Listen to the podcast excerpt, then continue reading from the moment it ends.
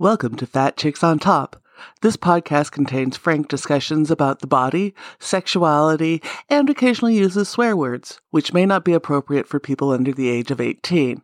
This podcast also uses facts, statistics, and mathematics, which may not be appropriate for liberal arts majors. And this podcast relies on science and reality, which may not be appropriate for evangelicals.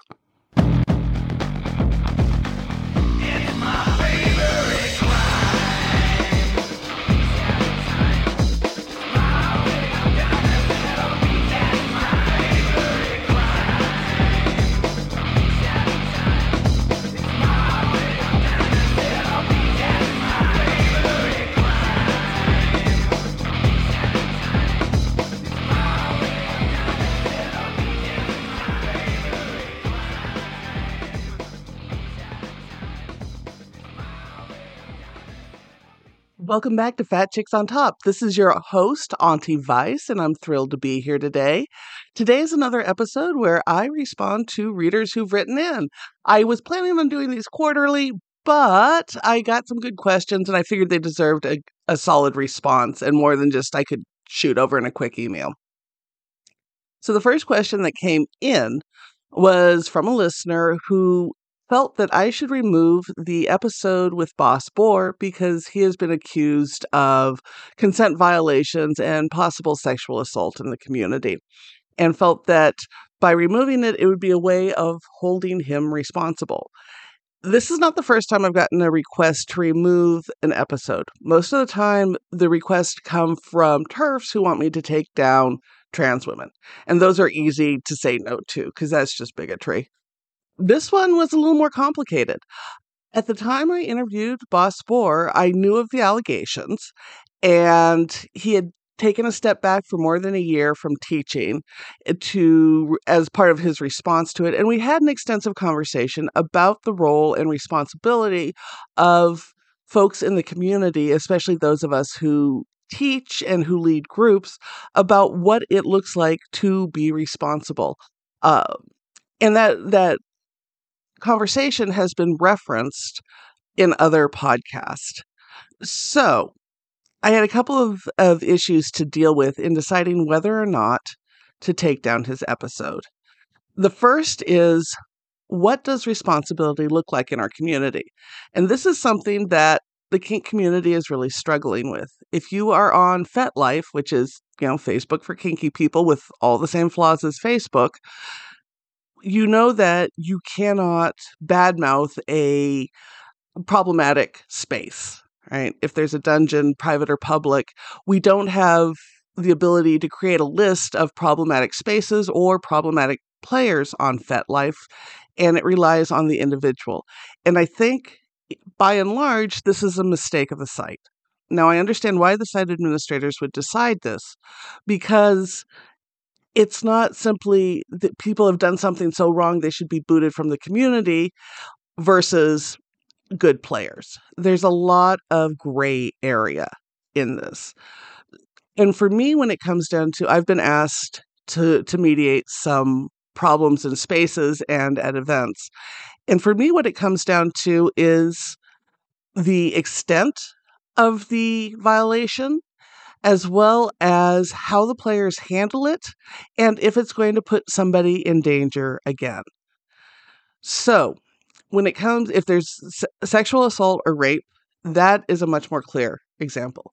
I believe those should be reported, that authorities should be involved if the person who's been assaulted feels that that is the right approach. It is your choice whether or not to go to the authorities because there's a whole complicated level of victimization that happens again when you report sexual assault. But that the, that should immediately be an option and that the person responsible for sexual or or rape should be removed from the community. I mean, those are clearly dangerous players, and that is those are major boundaries crossed. It gets a little more gray when people don't want to talk about what happened. And I understand that. I've seen a number of incidents uh, that have gone viral on FetLife and on other social media platforms where somebody felt their consent was violated. There may have been an element of sexual assault, but the person who was assaulted is very vague about it. I am I fall on the side that I don't think somebody should just be able to level an accusation against someone and have a player removed from the community. We have player's remorse, which is where you've engaged in some type of play with somebody and then feel bad about it for reasons other than assault and consent violations. And people accuse somebody of being a bad player, playing in bad faith, want them removed. But that's more something to be dealt with one to one. So I do think it's okay to ask people who are leveling these accusations what happened and need them to be a bit forthcoming before people can make decisions the more events we have and the more events producers I've talked to, the more people are reporting that they're getting messaging that so and so is a problem, so and so has done consent violations, so and so is a bad player, please block them from your event. Now, event organizers and dungeon monitors and dungeon masters are not your best friends. We are not there to make you feel better about a decision that you regret. We are not there to side with you against your ex. Right? We're there to keep the community safe. And so we need to know what happened. We need we have some questions and I think there are reasonable questions to be asked whenever any uh, anything is leveled against a player, either consent violation, assault, or rape. So that that's the first level. When it comes to consent violations, those get very complicated because there can be accidental consent violations, such as you've both agreed to no marks. The person that is topping doesn't realize the level of uh, impact you can take or play you can take before you bruise, and they accidentally bruise you. Right. And so that would be an accidental consent violation. And those happen there can be unknown triggers um, when you're playing with somebody. We don't all know what our boundaries are. We don't know what all of our triggers are. I've been playing for over three decades and I still figure out new stuff when I play. So there can also be a really bad scene, something you can go left because one of the players didn't understand what a trigger or a boundary was. And then that would depend on how they handle it right? This is why a lot of educators encourage you to have multiple aftercare plans one for when everything goes well, and one if something goes awry. Because the longer you play, the bigger chance there is that something goes awry. Right? And then there can be deliberate consent violations. For example, you know your partner doesn't like a certain type of toy, and once you get them tied up, you use that toy on them, even though you've agreed prior that that was off limit. Those are more dangerous players. And I think in those instances, people can come back with education, with people taking steps to let them know why this is a problem and giving them the tools they need to play safely, I think after a certain period of time, people can come back. So I don't think there needs to be a permanent ban on everyone who has purposely violated consent. Right? And consent has gotten much more complicated than when I started playing. Right now, we have huge consent agreement forms. We have lots of different versions of consent. And what it comes down to for me is you are responsible for knowing what you're agreeing to. You are responsible for understanding your limits and boundaries and communicating them. And you are responsible for communicating during play. And this is for people on all sides of the slash and all types of play with an understanding that there will be things that come up that you may not know how you're going to react to or your partner will react to, that there are minefields and boundaries, and that you need to have a plan on how to deal with those afterwards. And sometimes it's not going to go well. And you need to conduct yourself in an adult manner, which includes not just blowing up all over social media about how horrible this person is without talking to them directly. So it gets it, there's a lot of gray area. So when I organize events, when I organize munches, or if I'm a dungeon monitor, I take a lot of these things into consideration. When it comes to people I have on the podcast, I want to talk to them about specific things. Things may happen after they're on the show or before they're on the show that I am unaware of. There's a lot that goes on in the community. I do try to vet my guests fairly heavily and do a pretty deep dive before I interview them, which is why I can ask them a lot of questions that they probably haven't been asked before. And with Boss Boar, I did know that he had these problematic behaviors and he had taken steps to address them, which is one of the reasons I wanted to have him on the show. The second question for me in taking down an episode is will that increase their accountability? Because for bad players, because for people who have done things that have hurt members of our community, we need to hold them accountable. They can't just say, well, I went to this class and now I'm all okay, right? Part of accountability means acknowledging what you've done and working to do better consistently, and in some cases, making amends with the people that you've hurt. So it has to involve all three things. So when it came to taking down the episode, I had asked myself, would it increase his accountability? And because I specifically asked him on the show to speak about accountability and his experience in this, I didn't feel that would increase his personal accountability in the in the situation. Uh, is it just taking down an episode of somebody who's known to be a bad player? You know, if we hadn't had the conversation and he hadn't talked about ways he's committed to improving to be a better player, um, I would take it down. However, because he has acknowledged that these are problematic behaviors and what he's doing to do better, I think leaving it up leaves a record of what he said he wants to be accountable for. And if he continues to violate what he said he wants to be accountable for, then we have a record of it. And then there becomes a greater argument for removing him from teaching positions and from play uh, in certain spaces to keep people safe. So I fell on the side of leaving the episode up but I did want to explain to the listener who wrote in why I did this because it wasn't just a, a quick decision for me. I actually spent a lot of time thinking about this. And it triggered a conversation I've wanted to have for a while, which is how do we hold people responsible in our communities? Because again, there's been a number of problems that have arisen recently uh, where there's questions about how to hold both organizations and individuals responsible for problematic behavior. For example, recently, IMSL was accused of racism, or sorry, not IMSL, um, Dykes on Bikes. And so they've engaged in a series of classes and said they're vowing to do better. Okay, so some classes are actually helpful, right? I hope mine are to the people who come through mine. I am not always sure classes on holding an agency accountable always work, right? There's a lot of people who offer accountability classes that don't have a deep understanding of psychology and structures and systems theory on how to hold things accountable. There are some. I am a fan of the National Coalition for Sexual Freedom. They will come in either before something happens or after and help an organization or a play space develop policies that make it safer for everybody and develop policies around accountability for players.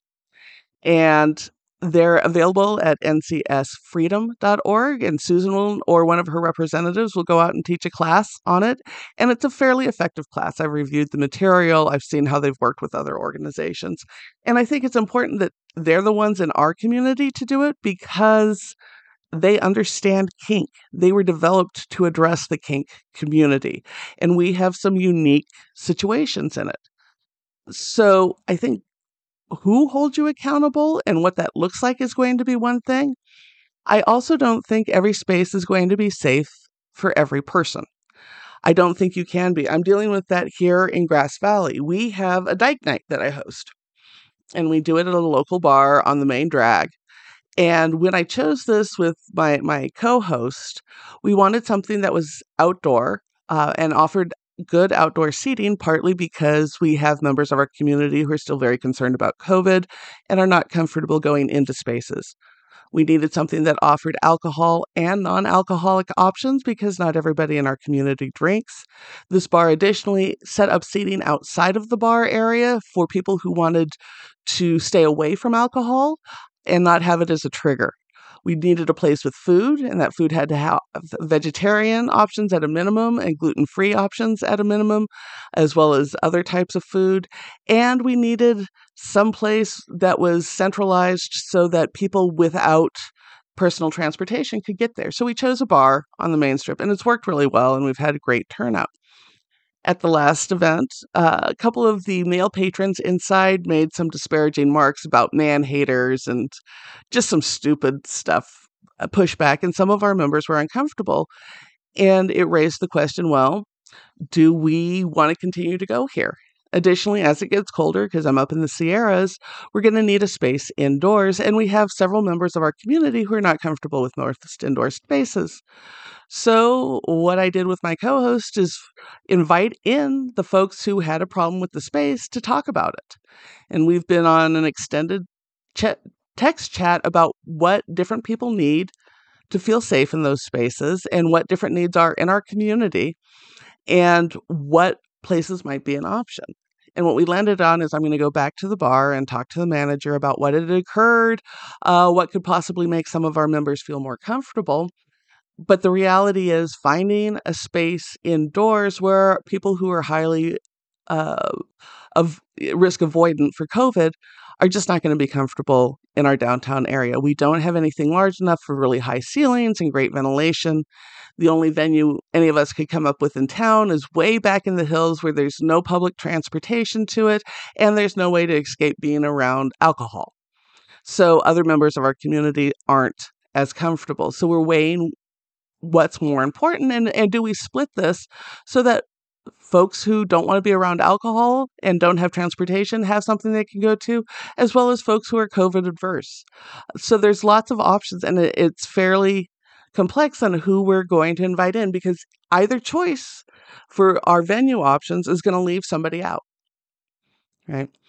So it's weighing what is going to be the best for the most people in our community.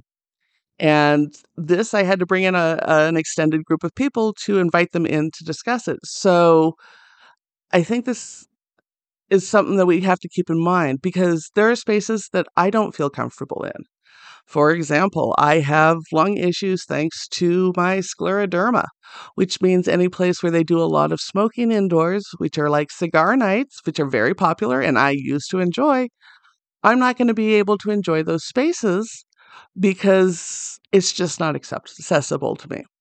I also don't complain about it because I recognize that that's a limitation, and there's lots of people who do enjoy cigar nights. And just because I can no longer participate like I used to doesn't mean they have to change their entire event for me. So I think there's a balance we have to strike here with with how we hold spaces accountable. I do think when it comes to issues around disability uh, writ large, and when it comes to things like including fat folks and including um, people of different ages, we do need to keep that in mind and try to keep things accessible. And this includes like when you plan your events, is there seating where somebody over 300 pounds can comfortably sit? Right? Uh, and, and, navigate the space. Can they make it through the aisles comfortably? And those should be considered, and we should include seating for larger bodied folks. We need to make sure people who use mobility devices, whether it be a cane or a walker or a wheelchair, can get in and out of spaces. If you have to carry a wheelchair up or down stairs, it's not accessible. So we need to make sure those are accessible we need to make sure that people who are hard of hearing can enjoy an event, right? There are a lot of events who really try to bring in sign language interpreters, which is great. However, they are expensive. It also means that you make people use a microphone. There are some folks and presenters who don't like to use a microphone, and you just need to reiterate they don't have to ask, can everybody hear? Nobody should have to disclose their disability to be included. So you just always use a microphone. And it means that you are emotionally accessible. If somebody comes in using a mobility device or who is very large and nobody addresses them, that space is not accessible. So we have to really work on that as a community. Same with race, right? You need spaces where people are comfortable.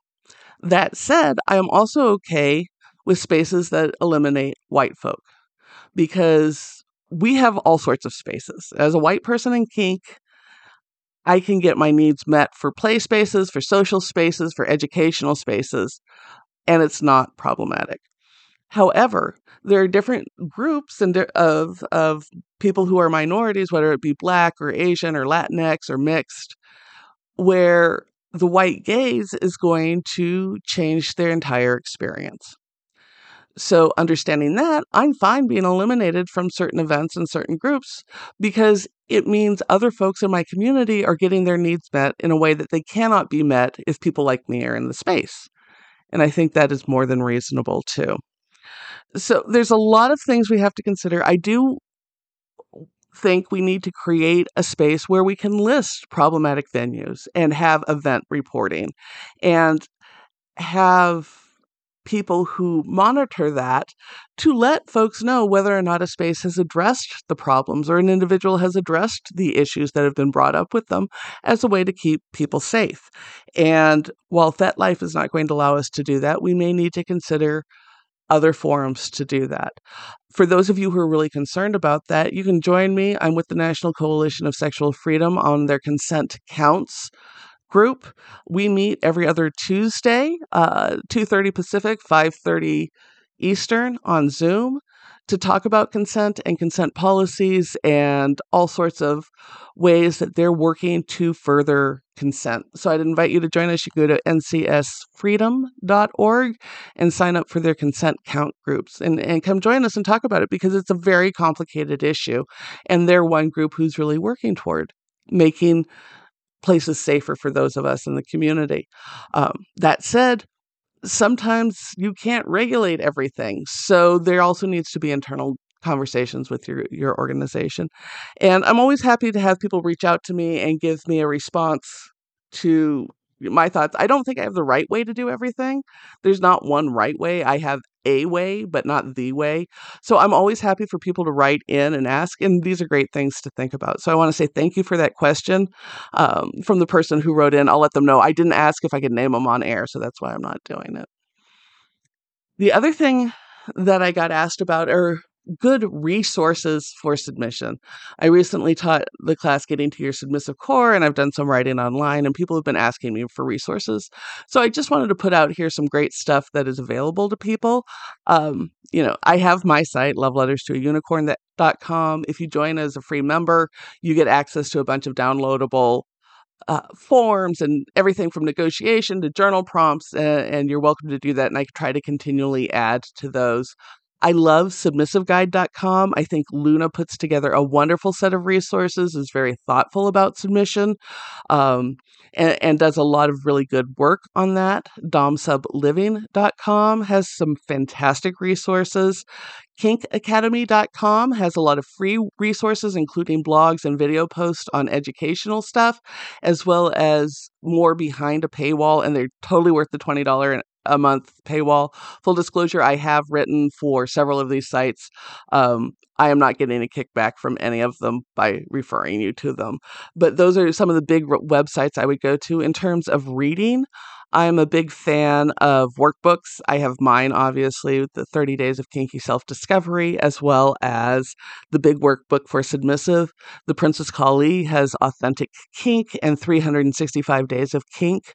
Uh, I Kate Sloan, who was recently on the program, has 101 kinky things even you can do, which is fantastic. And she will have another one coming out on um, language around gender and sexuality, which is really helpful.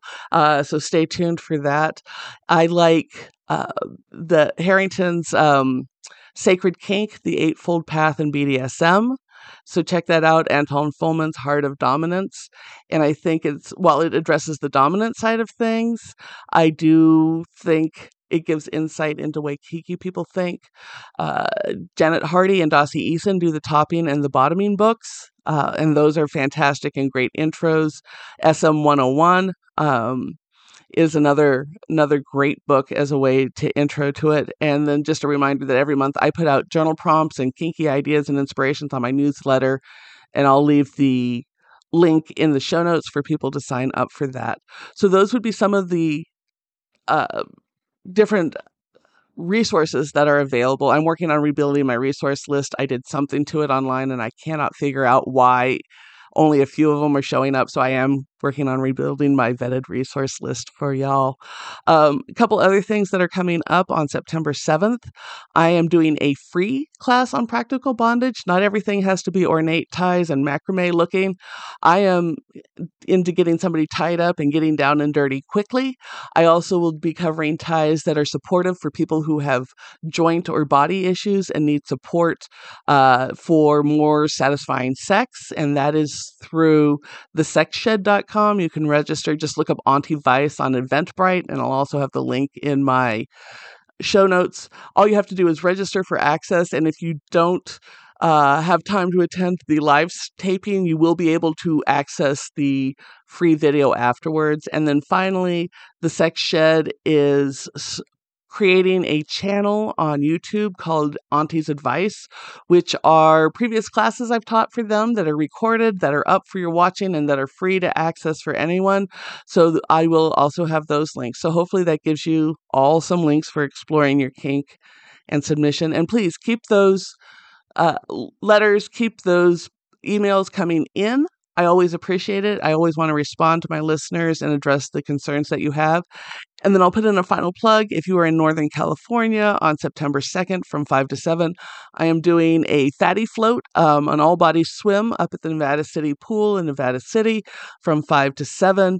It is suggested $10 donation, but nobody's turned away for lack of funds. There's going to be free pizza. I also have a hot dog vendor and a snow cone vendor coming up, and there will be a runway and a photo space. And it's for everybody who's ever felt uncomfortable going to a public pool to come out and strut your stuff and have a ton of fun. And it's supposed to be a beautiful day. We should be in the mid 70s around 5 o'clock. So come out and join us. And you can find that on my Auntie Vice page as well as forbiddentickets.com. I hope you all have a wonderful holiday, and I'll be back next week with another recording. Thank you.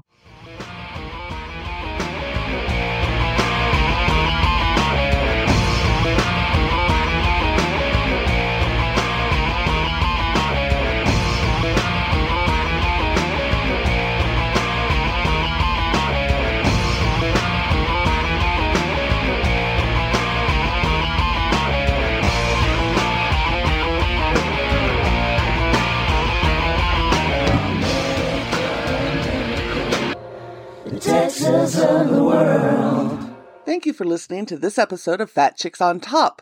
Please like, subscribe, and review our podcast on whatever platform you listen to it on. If we like your review, we may even read it online. This has been an Auntie Vice production. Producer and host, Rebecca Blanton. Audio production by CharRon Smith. Music by David Manga. And more music by CharRon Smith. For more information about Fat Chicks on Top, please visit our website for all things Fat Chicks at fatchicksontop.com.